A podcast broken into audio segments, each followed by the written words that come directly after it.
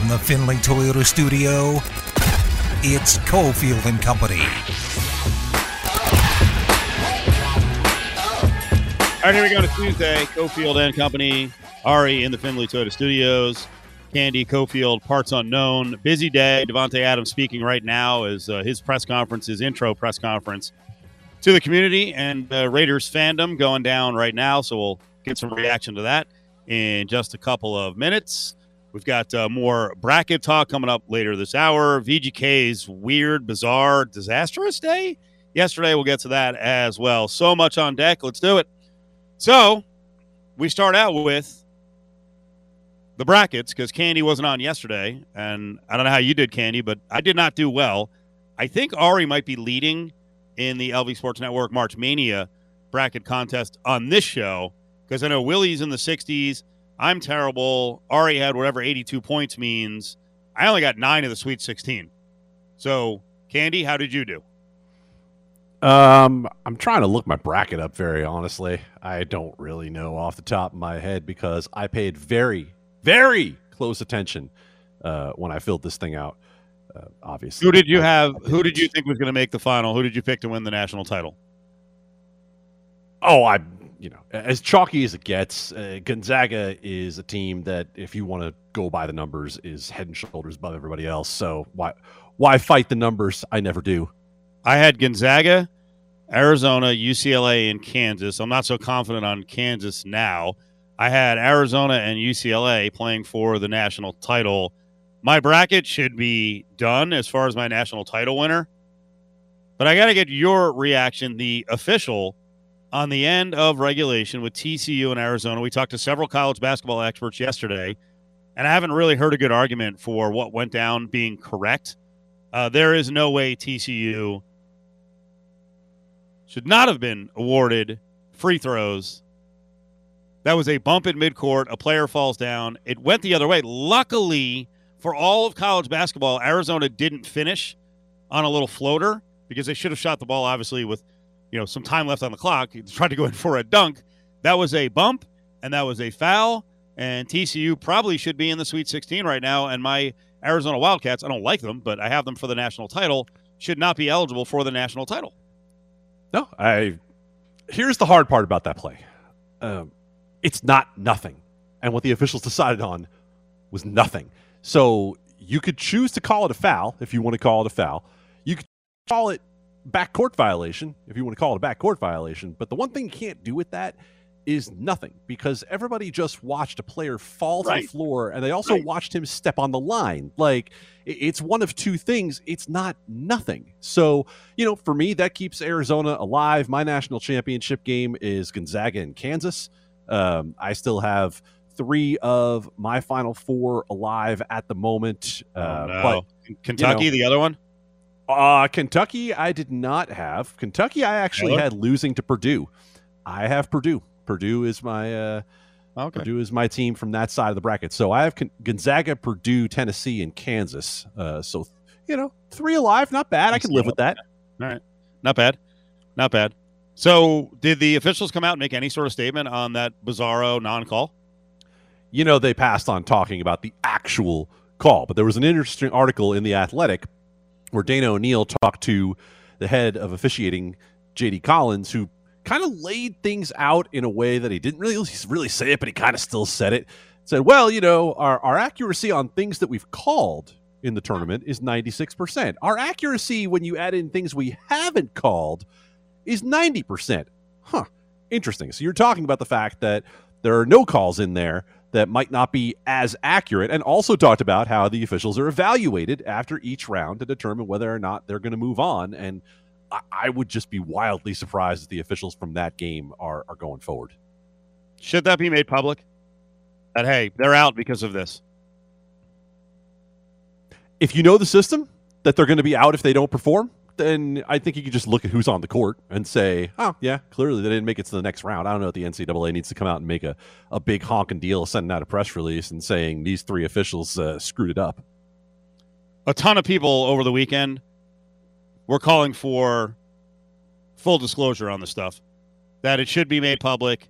That if coaches' jobs are on the line, players get to be mocked and chided when they make mistakes. You know, goat versus goat. Should the officials be subjected to more public criticism? What do you define as public criticism? That's the question, right? Like public criticism, the NCAA coming out and saying "slap on the wrist, you did bad." Yes. Um, yeah, uh, if, if you want to if you want to go that way, I look. I, it's hard for me to argue when people feel that way after they watch that situation. Now, public accountability for the officials is something that I don't know that you're going to see that in the way that everybody would want to see it. I, I don't know that it's ever going to happen that way. I you can ask for it all you want. I just don't think that's the way that uh, that's the way the NCAA or anybody else is going to approach it. What about all the hubbub over the technical called on hanging on the rim? Okay, so that's the one I was really hoping you would ask me about. That play right there. If you want public accountability for officials, that play right there is example number one of what accountability looks like for officials. That technical foul, I guarantee you, in the regular season, that does not get called. But the officials on the court know that they're being evaluated. They know that their performance in that game determines whether or not they get to go on to the next game. And they know that there's an evaluator sitting watching the game who's going to get after them after the game and say, well, that was a technical foul. He was hanging on the rim. Why didn't you call it? There's a lot more that they can do to justify that than not calling it when their evaluator comes in and tells them they screwed up. Other side of that, one of our buddies, George Cole, said if you want to improve officiating, start with uh, a simple three-game suspension after egregious mistakes. The refs who, the ref who called the tech against the Illinois player dunking yesterday should be done for the year. Not saying he purposely tried to, uh, uh, whatever, something about the game, but it was egregious. Three-game suspension. Huh? No, that's ridiculous. I mean, and anybody who says things like that, let me show up to your work the next time you make a mistake and suspend you for three games. Oh, by the way, it wasn't a mistake by the rule book, right? The Yeah. rule book supports him making that call. Was it the right call in the moment? I am all for that debate. But is it supported by what's in the book? Absolutely, it is. And let me tell you something that's real about this. During the regular season, if an official screws up a rule, let's say that you know you you misapply a rule that's in the book, you absolutely might lose games from your assigner. You might have the next two games taken off your schedule. You might have an, a de facto suspension against you that way. It absolutely happens. And understand the kind of money that's involved when you talk about someone being suspended for a certain amount of games or losing games. This is upwards of two and three thousand dollars a game, depending on which conference you're working in. If everyone wants to go check out their uh, bracket results to this point, see if they have a chance to win the whole thing, it's up at lvsportsnetwork.com. It's brought to you by Finley Honda, iHeart Mac and Cheese, Sahara Las Vegas, and Castro Verde Law Group. $1,500 first prize and uh, goodies and cash. So go check it out. Right now, uh, organization not getting any prizes because of what's going on off the ice and on the ice. And we'll get to the trade disaster yesterday with VGK. Uh, yeah, it's the Golden Knights. It's the Golden Knights. And what happened yesterday in the game? And they avoided the the math embarrassment. We'll get to that. Marc Andre Fleury going to the Wild, but last night another lackluster effort. Can't get anything on the board, and then quick turnaround. Quick turnaround right to the peg where they're minus one seventy five dogs. My God, things move fast sometimes, don't they? Things move very fast for VGK. Um, last night was a tough game to watch. Uh, not only did they have COVID issues, not only were they down Dadonov, who knows, maybe for the rest of the season, maybe for a day or two if the trade gets ultimately rescinded, who knows? Uh, but this was a punchless team last night. Uh, the offense didn't threaten Minnesota at all at any point during that game. Jack Eichel looked good, and he was out there moving the puck very well. But other than that, the Golden Knights had about a five minute stretch at the beginning of the second period where they looked like they were going to be competitive. And other than that, only the goaltending of Logan Thompson kept them in that game. Logan Thompson was the bright spot. He actually played really well. That game easily could have been five or six nothing. So let me get on my uh, William Hap, uh, William Hill app right now. Uh, so Jets minus one seventy. I'm not jumping that. I don't think the Golden Knights play this poorly two nights in a row. Uh, but at the same time, you're not going to find me taking the other side. That this, that game's a pass for me entirely. How do you know right now with the Golden Knights? How do you know based what Golden Knights team are you betting on? Who's in the lineup? Who's playing with whom? Who's going to be in goal? Uh, who's going to be coaching? They got guys in the COVID protocol. You have no idea what you're betting. You're betting on sweaters. You are betting on sweaters. A big day today in Las Vegas on the ground here in Sin City. Davante Adams is here, opening press conference. We'll give you some reaction to uh, Adams and what he's saying so far as he uh, appears to be uh, set up for the jersey number 17 with the Raiders. And then, yeah, we'll try to unravel exactly what happened yesterday. Is it just a minor gaffe on the part of the Golden Knights or someone out to lunch? And I, I don't understand how you don't know and the league doesn't know and there's no clarity on someone's no trade list. Like, what the hell is happening? Join the conversation on Twitter at ESPN Las Vegas. Sure, what they. Uh, Number two, two missed for holding. They got Pete for holding her. Shut the. Whoa! Hot mic!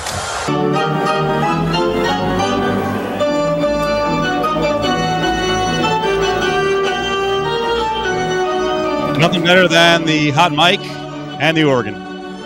Shut up! All right.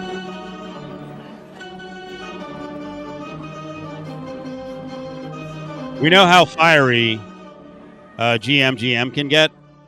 Do you think there was any moment with George McPhee yesterday and Kelly McCrimmon and, and other people in the personnel department and Hops with the Vegas Golden Knights on the Dadonov uh, just mess candy where someone in the room was like, shut up? Because that was, that's embarrassing. And we still don't have a clear picture of what the hell happened.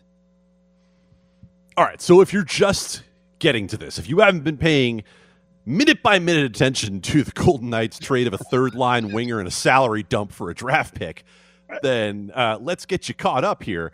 As the Golden Knights, they have to clear out some room in order to bring back Alec Martinez from injured reserve, eventually Mark Stone, et cetera, et cetera. So Evgeny Dadonov, who has shockingly, I guess, 15 goals this year, I really wouldn't have noticed that for the most part. Uh, Dadonov traded, air quotes, to Anaheim right at the deadline. The Golden Knights only brought him in from Ottawa this summer. And so we hear the trades finalized. Okay, second round pick, salary dump, blah, blah, blah.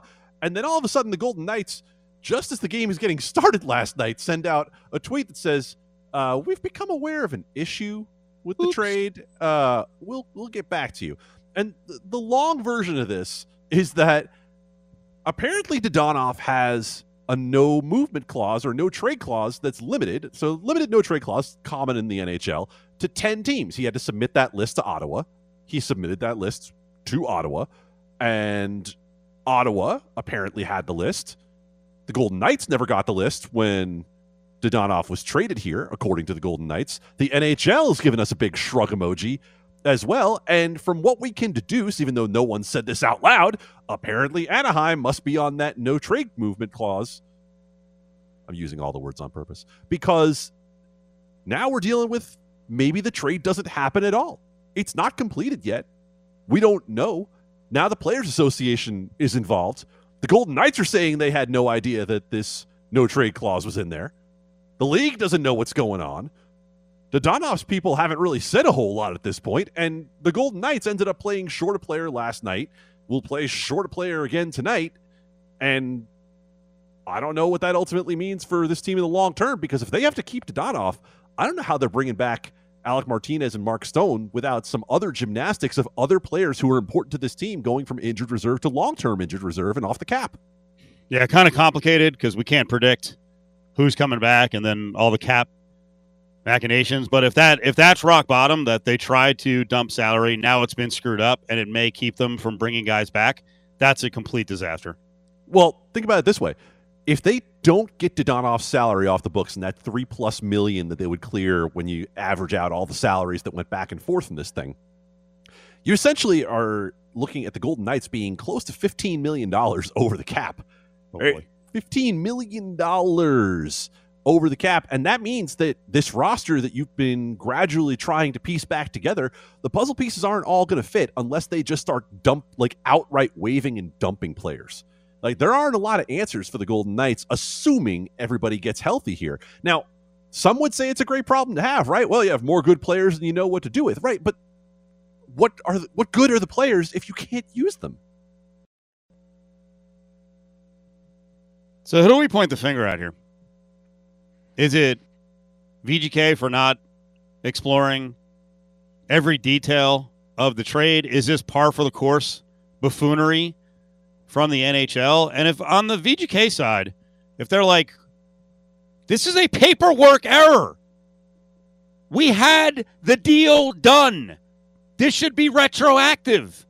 We shouldn't be penalized because of league buffoonery. Or is it like I said at the beginning? It's all on the Knights. It's their fault.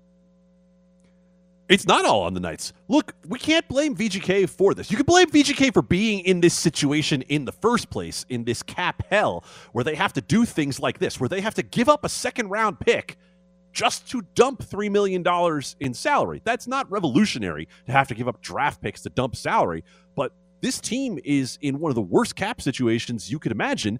And now the solution apparently is going to require one of two things either the league falling on the sword and saying, we screwed up, or someone's going to have to sweeten this deal for Evgeny Dadonov. Someone's going to have to say to Dadonov, well, you know, wink, wink, handshake, handshake, we'll extend the contract, we'll help you out one way or the other in order to make this move happen. Because if he truly has this no trade clause, and from everything we read, it sounds like he does, and everything was filed properly on his end, then someone's going to have to budge here. And the Golden Knights have every reason to be upset. Is this common? A 10 team no trade list? It is. Yeah, I mean, and and sometimes it's a no trade move clause. Sometimes it's a no movement clause. The no movement clauses are the ones that protect you from the expansion draft as well. So it could be a no trade clause. It could be a no movement. It could be a limited no trade, like it is in this situation. Um, look, Evgeny Dadonov never really stood out as a Golden Knight, but he's a decent player in the NHL, and so that's not shocking to see him get at least some control over where he goes, especially to sign in Ottawa. By the way, is there any rhyme or reason as to why Anaheim would be on the no trade list? I mean, I can't wait till he gets to talk about this. I don't know, man. What, what what do you think? You think there's something about Orange County that scares him? Not a big fan of the beaches. Doesn't like the fish tacos. Thinks they're better up in, in L.A. Like, what do you think is the problem here? I, I've seen it suggested that it has to do with the state income tax in California, and that he might not want to lose that salary. Um, but there are a lot of guys who want to avoid California. It seems the whole thing seems bizarre. Very bizarre to me. And as you said, the NHL might have to fall on the sword. Well, the other issue at hand here is there's not going to be anyone out there who's going to want a soft touch for the Golden Knights. I'm guessing that most organizations are already pissed off. One, that the Golden Knights are this good this early. Two, that the Lightning played fast and loose with the salary cap within the rules, right? Used the rules to win a cup last year. And I'm sure a lot of teams were like, well, Knights, Knights tried to do it, but they screwed up. Sorry. Got to read between the lines. You don't get the benefit from this salary cap horse crap. Oh no, the Nikita Kucherov situation in Tampa Bay last year screwed this up for anyone who was ever thinking about doing it again. Now the Golden Knights were thinking about doing it again, and hmm. if they move Dadonov here, they probably can shuffle those chess pieces without too much problem. Although you're still going to end up with some players who are notable names who have to go to long-term injured reserve to get Mark Stone back, nine plus million dollars on his salary. The Dadonov deal was probably going to make room for Alec Martinez, assuming he eventually comes back. But again, you're 15 million over the cap, and you have a, Dadonov trade that is supposed to clear about three and change. That ain't going to get it done. So we can be mad at the NHL. We can be mad at whoever screwed up the paperwork side of this. But look at the situation we're talking about here in the first place. What is the situation? You're talking about the paperwork over dumping a player who has been one of your few consistent offensive performers by the numbers, at least, even if it hasn't felt like that on the ice. And now you're trying to figure out how do you dump the guy so that you can put other guys on injured reserve. It's a mess. It's an absolute mess. I love the Golden Knights going for it. I think the Jack Eichel trade was absolutely the right idea, but Jack Eichel makes $10 million a year. Once you brought him back off long term injured reserve, you had other major issues to deal with. So, tons of tumult right now around the Vegas Golden Knights. They're not in a great position when it comes to the playoffs. In fact, the peg is breathing down their neck. So You know, another, another loss to Winnipeg here doesn't freaking help things. Meanwhile, in the land of much tumult last year until they made their playoff run, the Raiders, it's a happy sitch. Davante Adams in today. I know you watched the very beginning of the press conference. We were both watching. It got started a little bit late. We are hoping to have uh, everything from Adams ready at the start of the show. We'll grab a lot of what he said as the show moves along. Uh, press conference started around 240. Um, I thought it was interesting. Later in the press conference, he talked about uh, this isn't all about football, and he's got a lot going on in his life, so we'll detail that. But what did you see early on from Adams when he was talking about coming to the Raiders?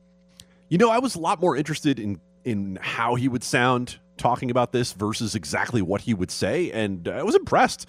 Uh, Davante Adams sounds like a dude who is humble, who is confident, who is ready to get to work. Like, there's a lot to like about Davante Adams coming through uh, that press conference and giving the Raiders uh, something to build on from the start here. Now, factor this in as well. Like, the guy just got paid right? I mean, got paid as much as any receiver, more than any receiver in the National Football League.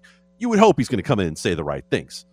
But it was clear from what Davante Adams said that yes, it's about getting paid. Yes, it's about football. But when you're Davante Adams and you probably can get paid just about anywhere, there was a desire to be in Las Vegas and closer to his family in California. And he talked about the fact that his grandparents have never seen him play a game, uh, that his grandparents haven't been in great health, that he wanted to be closer to his family. Like he said, apparently, quality uh, of life thing. I was gonna say, apparently his dad drives everywhere. I, I don't know if he got into detail about not wanting to fly, but that he drives everywhere, and he's like, "Well, driving to Green Bay is just about impossible." So, hey, you know, players are real people. There are real life concerns, and as you get older, um, and you know your family hasn't been able to see you play, it is a factor to to get back closer to home. I'm amazed covering college basketball how often.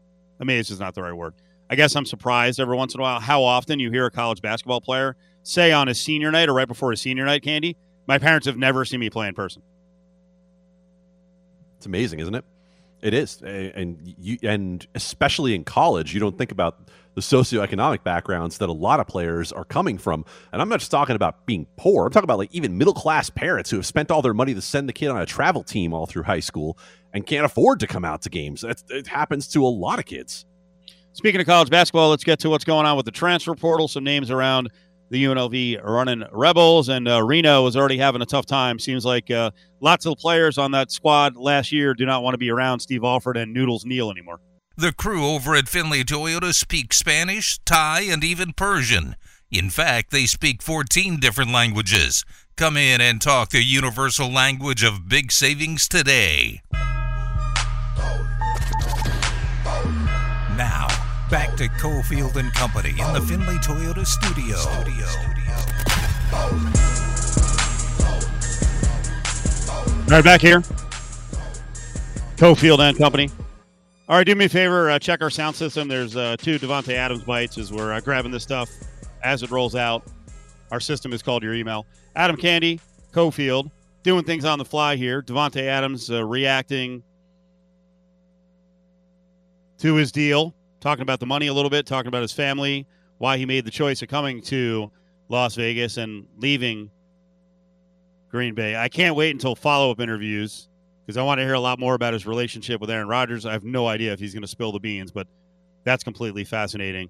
So we'll look into that. So, college basketball, we got the Sweet 16 coming up, but Candy, the rest of college basketball that didn't make the Sweet 16, well, we got some teams playing in these other postseason tournaments, but you got a lot of coaching changes going on right now, and around the Mountain West Conference, you're going to see some players coming and going. And I saw the news today with Wyoming. You know, I was trying to track the rosters about 10 days ago. I'm like, who's coming back, who's not? It's not as easy as it used to be. One, because you don't know who's going to go into the transfer portal. Two, you don't exactly know COVID year, that whole deal, and also medical red shirts. So one of the guys I was looking at, I'm like, man, this guy can come back again, was Hunter Maldonado, who's a key player, top eight player in the conference, and a key player for Wyoming and its run into the NCAA tournament. And Maldonado made an announcement today, right? He did. He gave the uh, he gave the impression if you just looked at the social media post that's like I'm coming back, and then if you read it really closely, it's like I'm gonna test out the draft process. But if I don't, then I'm coming back. So he's gonna not sign an agent, go out there and test his NBA draft stock. I, to me, Cofield Hunter Maldonado has a whole lot of Bryce Hamilton on him this year. Uh, there are some obvious flaws in this game that I don't think are quite ready for the pros. But if he comes back another year and you know hones that craft in the Mountain West, then I think you're looking at a guy who could do some real damage. The, the problem right now is that I think anybody who watched the last couple of games for Wyoming is going to see Hunter Maldonado turning the ball over ten times in the first four game and think that this is a guy who's not ready to handle the ball at the next level. If you were Hunter Maldonado, would you put your name in the portal and see who came calling? And see if you can get on a team where you're part time the point guard, but you play a little more of the the two position and you play with better competition? I mean, it's reasonable that a kid at six seven could see how he can play it off guard, right? I mean, all season long, the numbers suggest that Hunter Maldonado might not be the guy you want on ball all the time. He's averaging just about four turnovers per game, six assists as well, but that assist to turnover ratio isn't going to get it done. And a guy who has the size to be able to play the two, I agree with you entirely that that's something I would at least consider. And that option, of course, is still open to him. If he comes back, Wyoming, no doubt, is a top five team in the conference because unless there's other departures, I know uh, Jay, uh, Drake Jeffries, their three point shooter, he said he was going bye bye. But if they've uh, Ike back and uh, the six eight kid Oden, who's a sophomore, and Wenzel, who's the uh, sophomore transfer from Utah. Um, I thought their kid, uh, their their, uh, Reynolds, the freshman point guard, um, and that's you know that's another thing. If I were Reynolds, I'd be like, I actually want to play the point, so Hunter needs to move over. Um, but they have a nice group coming back, and it doesn't look like Linder's going to land anywhere unless there's some surprise opening that loves him. With a lot of the coaching openings having closed now, uh, Wyoming's going to be a really nice team with Maldonado back. Yeah, and, and you didn't even mention uh, DuSell in there, another kid that I thought you know had had had his moments for sure um, for that team. So you know that that's a roster that in the Mountain West is going to be highly competitive, especially when you look at some of the subtractions from other places. And at seventy two hundred and twenty feet, that arena, the times I've been there in recent years, because remember UNLV didn't go up there this year, there's been less than a thousand people in the arena. Now that will be a destination. You saw that emerging this year the elevation is a complete pain in the ass. And now you're going to have potentially, you know, eight, nine, 10,000 people in the arena. That's going to make it tough. Now, we'll have to see what Reno is going to look like from a roster standpoint because when they walked off the floor of the Mountain West Conference tournament, it's like, are any of these guys coming back? Because Grant Sherfield can leave and he'll be super coveted somewhere else. As uh, as far as I know, Desmond Cambridge has one more year, COVID year. I don't know if I'd stay around. Uh, Warren Washington, their best big man, announced today that he's going bye bye, and he will be coveted by Power Five schools. Oh yeah, I mean, that that skill set with Warren Washington, absolutely, and Sherfield more than anything else. Uh, Sherfield feels like one of those guys where he's going to get on the right roster and be get the right coaching and not feel the need to have to do everything the way he did for Alford's team last year, and be one of those guys who are like, how did he get away? I think that's the future of Grant Sherfield, and you know, uh, up in up in Reno tell me how you're feeling, Reno fans, uh, about 48 and 40 in three years of Steve Alford with seven years left on the contract. Tell me how you're feeling about uh, what Doug Knuth handed out there, because I can't imagine you're feeling too good as you watch Eric Musselman uh, once again lead his team deep into the NCAA tournament. Yeah, when you're winning 25 games a year, maybe more, like Alford was at New Mexico, then all the screaming and yelling and obnoxiousness, not only from him, but also from Craig Neal Players, you can deal with it. But when you're a 500 program, and now the portal has opened up more than ever, and I'm sure other programs see, you know, the way this thing has gone down the last couple of years, they have gotten calls. Every guy who is somewhat marketable on that team, and I don't mean from an NIL standpoint, but it's somewhat attractive on that team, is getting calls and good offers. Well, think about who they had when that team was really banging heads in the NCAA tournament, right? The Martin twins are both in the NBA. Jordan Caroline, even though he didn't end up making, you know, an NBA type career out of things, is a guy who's going to play pro for a long time if he wants to play pro for a long time. Like that is a team that was absolutely loaded. Like a guy like Lindsey Drew from that team would be one of the stars of who they had right now. And you know that guy was probably a fourth or fifth best player. So yeah, they're not getting the same kind of player up up in Reno that they were under Musselman. We're not going to know everyone that UNLV is in on in the transfer portal. Uh, we saw last week uh, one of the best players on Princeton, Llewellyn, a guard, had heard from UNLV. I saw today a report that uh, Cincinnati has a kid, Mike Saunders Jr., who's actually sophomore eligible with the COVID year. Uh, he's in the transfer portal, and according to this uh, person on Twitter, uh, BYU, Miami, UNLV, Utah, Wichita State, Santa Clara, Iona, Grand Canyon, Nevada, Cal, Wyoming, Duquesne, several other schools. It's at Stock Risers. Don't always, don't always take this is the gospel that someone has reached out to him because there was a player I forget uh, one of the Dakota schools who supposedly UNLV had reached out to, and then there were folks with the UNLV staff were like, eh, we really didn't talk to him. So uh, we'll see what happens with this Mike Saunders Jr., but another uh, guard. Um, it is clear, I believe, that the Rebels need a lead guard who can play 25 minutes a game and be in the mix with Keshon Gilbert and Jordan McCabe. I think it's going to be one of their highest priorities in this offseason, plucking players from the transfer portal. Join the conversation on Twitter at Cofield and Co. Cofield and Company. Cofield and Company. Providence Friars as Andrew Fonts with the ball in hand pumps a fist. And a Sweet 16 again for the Razorbacks of Arkansas. Buffalo region, Jon Crispin was on the call on radio. That was the uh, CBS call with uh, Nessler.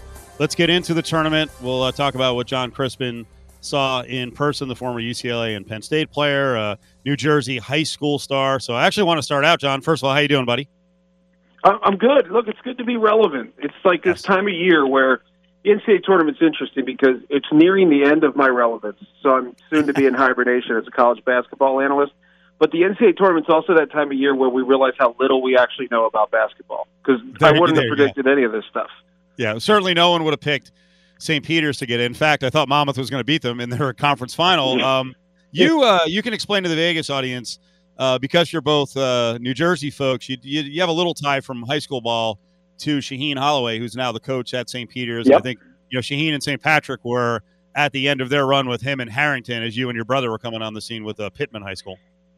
Yeah, now let's just say that, that their team was a little different than ours. Um, they actually had a ton of talent. We were just a bunch of local boys from a small town, two square miles, 9,000 people, who grew up playing together. Uh, they were on another level. They were the team that we would watch play and go, thank God we don't have to play them. Because uh, we look like superstars playing against a bunch of dudes who are six feet and under. Uh, that was a whole nother level. But but how about what he's doing right now? I mean, it's funny how the game too. You know, you go from kind of you know, stuck in a weird corner of Jersey City, no one really knows about you, to all of a sudden you're basically the coach in waiting at Seton Hall. I mean, you make a nice little run. So good for Shaheen Holloway, but good for the program, man. You got to give these kids credit. You know, you, you go into that first matchup and you say, guys, let's just go out and have fun. You know, we have nothing to lose. The thing is, Kentucky gave them a few opportunities to feel confident and the confidence part is what keeps you going. The, the question is, you know, is there any confidence left, and what's the matchup going to be like against Purdue? I, I sure wouldn't want to be playing Purdue. Yeah, if you're a small team, is it advantage to you because you know you can you can play small ball and force their bigs out, or is it just a daunting task because they're so freaking gigantic? Yeah, look, I think it's a daunting task. Now, again, I've been wrong the whole tournament. I wouldn't have had St. Peter's beating uh, Oscar Tshiebwe in Kentucky, but they have two really good bigs, and they're two really different bigs. The, the challenge there is if you play small, you play fast. And the issue with that is Purdue's pretty good at playing fast. You, you wouldn't think so, considering their bigs, but they score 80 plus points a game. Now, the criticism of Purdue earlier this year was the fact that they didn't play defense as well as they typically do. And I actually liked it. I thought it was good. It's the same thing with Kansas. People were critical of Kansas, saying they don't defend well enough. And they're like, well, they score 83 points a game. I mean, isn't the idea to outscore your opponent. So all you have to do is be adequate defensively, and I think that's something that almost sets Purdue up to be better in the NCAA tournament than they may have been in the Big Ten because you have to be built a certain way to to win in the Big Ten. You have to keep games in the 60s and low 70s to be able to grind out wins in the Big Ten. But in the NCAA tournament, you got to score, and I think Purdue's got the perfect combination of both. I would say if I'm St. Peter's, I would take like my 10th and 11th and 12th guy on the bench and just say, dude, you guys are going to be goons today. I need you to go waste every single foul that you've got, and we're going to slow the game down. You know, even though we're small, we're going to slow it down. and we're just going to make these guys live at the foul line. I know it sounds crazy, but I honestly might consider doing that. Well, I'll tell you what, Jon, with what we've seen thus far in the tournament in a couple of games, it seems that the officials might allow a little bit more of that, maybe even than during the regular season. Uh, you know, Baylor certainly got pretty physical in making that comeback Yep. against North Carolina. We saw a lot of that in the TCU uh, game against Arizona. I mean, do you think that's something that teams are acutely aware of that maybe you can get away with a little bit more right now than you might during the season? Well, the other thing that you might be able to do is really lean push. I mean, yeah, they're allowing a, a ridiculous amount of physicality. I mean, to the point where it's it's actually not even basketball. Uh, it's just, it's been frustrating to watch at times because I had one of those games in Buffalo that was, I think it was in the low 50s and 40s that that New Mexico State game uh, with Arkansas, and, and it was. There's too much hand checking. There's a lot of pushing, but against bigs, if you as a smaller player can really push and lean on a big you catch a guy like you know Zach Edey who turns into you, you take an elbow to the head, they're likely going and looking at that as a flagrant one. So it's not a bad idea to just go send guys out there, be as physical as you could possibly be, frustrate the mess out of the bigs, and maybe you end up getting lucky with some flagrant ones, possibly flagrant two, as we saw Brady Manek got taken out of the game for North Carolina with a flagrant two. Well, you talk about the physical Arkansas team, and obviously there's a tie back to the state of Nevada here with Eric Musselman, the success that he had up in Reno, and here he is again uh, with this team in the Sweet 16. Uh, what did you think of Arkansas? What do you think of its prospects uh, going up against Goliath here in the Sweet 16? Well, it's interesting. I, I saw a high ceiling and I saw a lower floor than I thought I expected from Arkansas, and, and the floor is tied to JD Notae. I, I think he's a terrific basketball player. He can make anything happen on the floor, uh, including bad decisions. And I think that's the issue. I, I saw Muss, and first off, I love Muss. I've always liked Muss. Uh, my brother played for Muss a little bit uh, at, at camp with the with the Golden State Warriors, and got to know him pretty well. And and Muss has such an infectious personality. You know, we we we almost don't say that enough. Where it's not just fluff; it's actually real. He really is that guy, and, and in a way, he's that guy for his team. JD Notae is their leader, yet he's not a vocal guy, and he has been working. Muss has been working to get JD Notae to make better decisions because when he makes great decisions, they're scored in the 70s and 80s. There's good rhythm to the game. There's less bad shots, more ball movement, and I think the challenge is you need Notae to play well but you still have to have them play within the boundaries. And I think at times that's been the issue. I mean, shoot, that was the issue for Auburn, right? You have guards who could take over a basketball game, but if you don't play within the boundaries, you can lose the game. So I think that's where they have to be careful. They really have to make better decisions if they want to continue to advance. Obviously, they've got their hands full against arguably the best uh, team in the country. And I roll my eyes, by the way, when I say arguably, because who really freaking knows at this point who the best team in the country is? What do you think happens? Gonzaga going to blow Arkansas off the floor? It's uh, minus nine. I, yeah, I, look, I, I think Gonzaga handles handles business. I, I think there's too many matchups that Gonzaga can take advantage of, particularly the one inside uh, with Drew Timme. I mean, what do you do with Chet Holmgren? Well, you're not going to play your most physical defender in Jaylin Williams on on Chet Holmgren. You're just not going to do it. You're going to play him in the post, and I think Drew Timme is just so skilled. The footwork he's got in the post. I know we talk a lot about that.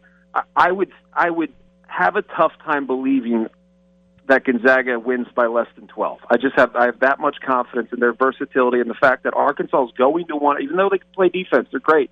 They're good on the ball. They don't have the size to defend that that depth, the length, all that Gonzaga has. Plus Gonzaga's comfortable with pace. If you can pick up the pace of the game, Gonzaga's going to run you out of the gym. Jon Crispin, analyst for ESPN, was doing the games this weekend for Westwood One. You heard him on uh, ESPN Las Vegas on uh, Westwood One. All right, what happens with uh, Providence? Can they keep this going? Can they compete with Kansas? Yeah, Providence is a great story. I think it's a good matchup for Providence. You, you got old dudes. Um, the, the thing that Providence does not have that Kansas has is one of the best players in the country in Ochai Agbaji. And if you follow the NIT, if you follow the NCAA tournament, the best player, uh, not just the best team, the best player usually wins the game. And I think that's the toughest matchup. I like Al Durham uh, on Ochai Agbaji in, in terms of an experienced player that can defend. But I just struggle to think and see that Providence can score enough. They like keeping games close, and then they like to be able to pull away with good execution down the stretch. I struggle to see them keeping it too close throughout the course of this game because of Kansas' firepower. I mean, Christian Braun has been terrific, and we haven't talked about him enough. He's a tough matchup. He's great in the open floor. And Providence has been good at slowing the game down, making it a half court game, but not when you have too many weapons. I think that's where they get hurt. And Providence has been those that team where if they keep it close, they're probably going to win the game. If they don't, they're probably going to get blown out. So this one could be one where either the game's close and Providence wins, or Kansas runs away by 20. And I, and I actually like Kansas in this one. UCLA getting a little um, shorted on respect. They're minus two against North Carolina. Yeah, I I think so, and I don't know how they're playing. You know, is, is Jaime Jaquez healthy? Is he going to play? I have a tough time thinking Jaime Jaquez isn't going to play every single minute he could possibly play. Um, I like UCLA in this one pretty favorably. I just think they all season have been a Final Four caliber team. What they've struggled with is they haven't figured out that Jaime Hawkins is their best player until recent. They've been playing through Johnny Juzang as if he's their best player, and the reality is he's just not right now. Maybe he was late last season, but Jaime Hawkins is the toughest matchup on the floor. And with, when Jaime Hawkins plays well, Jules Bernard is much better. And I think that's what you start to look at. Who makes everybody else better? Well, it's Jaime Hawkins because of the matchups he gets at that stretch four position. Switches, Jaquez goes in the post. They don't get switches, he stays out around the perimeter in a pick and pop situation, and that's where he's at his best. You know, I like North Carolina. I like what they've been doing, and I think the matchup between Brady Manek and Jaime Jaquez is interesting. I just think UCLA is that much better. It's going to sound crazy, but can Duke handle the physicality and defense of Texas Tech? Yeah, you know what? I think Duke gave us everything that they could give us to get through Michigan State, and I thought Michigan State played pretty well. I just think Duke had better players. Uh, and what what surprised me a little was the fight we saw from Duke defensively. They got physical. They pushed back, and I thought that was something I haven't really seen since they played Gonzaga earlier this year. I mean, earlier this year they played Gonzaga and, they looked like the best team in the country. And then the season happened. You know, then you realize that teams are going to figure you out and you have to adjust on the fly. Duke hasn't been able to do that. I mean, losing at home to close out Coach K's career at Cameron Indoor Stadium was was just inexcusable to me in terms of the effort that was applied. We finally saw that effort against Michigan State. I have Texas Tech going to the Final Four over Gonzaga. I think they're that good. I think they can score. I think wow. physically they're one of the toughest defenses in the country, and I think they have four or five of the toughest matchups because you got four or five dudes who just go out and ball. I think Mark Adams has done a, a terrific job with that program. Jon, we appreciate the time. We know you got a busy schedule. Thank you so much. Yeah, man. Enjoy it, guys. There he is. Jon Crispin, former UCLA player, Penn State player, doing radio for Westwood One. A lot of analyst work, especially in the postseason for ESPN. I'll go back to the beginning of the conversation, Candy. There are times I watch college basketball now and I'm like, man, where's the time gone? I'm freaking old my reference that I was making with uh, Jon Crispin to Shaheen Holloway, who really no one no one knows of Shaheen Holloway until this weekend. You did, you did, okay, you did, you did. East Coast, uh, baby, East Coast. Yeah, um, he was on a tremendous team in northern New Jersey. Al Harrington was his teammate, and now all these years later, he's now in a position. He wound up going to Seton Hall. Uh, now he's in a position to get the job from Seton Hall, and this is a pretty big jump up this is a pretty big jump. and I think Todd Golden from San Fran to Florida is a big jump up. Um, St. Peter's to Seton Hall is a pretty big jump up. And it's a weird situation at Seton Hall. I think Kevin Willard was doing a good job, but not a great job. And Maryland got super smitten with him. I'm I'm not sure that, that they nailed the hire uh, Maryland did with Kevin Willard. Think about it this way if you're a UNLV fan trying to put some context to this. Like, I'm familiar with Shaheen Holloway because we're talking about A, a New York guy who was very quick to correct them on the CBS broadcast when they said, You're a Jersey guy. It's like, Oh, no, no, no. I'm a New York guy. I'm just here to represent Jersey. Good for you, Shaheen Holloway. No, I remember those days with Seton Hall. But if you're a UNLV fan, ask yourself about a guy like Dave Rice, right? Can you go home again? And that's really for me the question when it comes to a guy like Shaheen Holloway is I don't think the step up is above him. The guy seems to have the personality to handle a big job. I I, I just wonder where the expectations go when you're a guy who's an alum, when you're a guy who has a history at a school. Sometimes to me those expectations kind of get doubled and it doesn't seem fair to the guy coming in right from the jump. Findlay Toyota. They'll do anything to sell you a car. No Toyota problem is too tough, too large, or too small. Keep your Toyota running like a Toyota.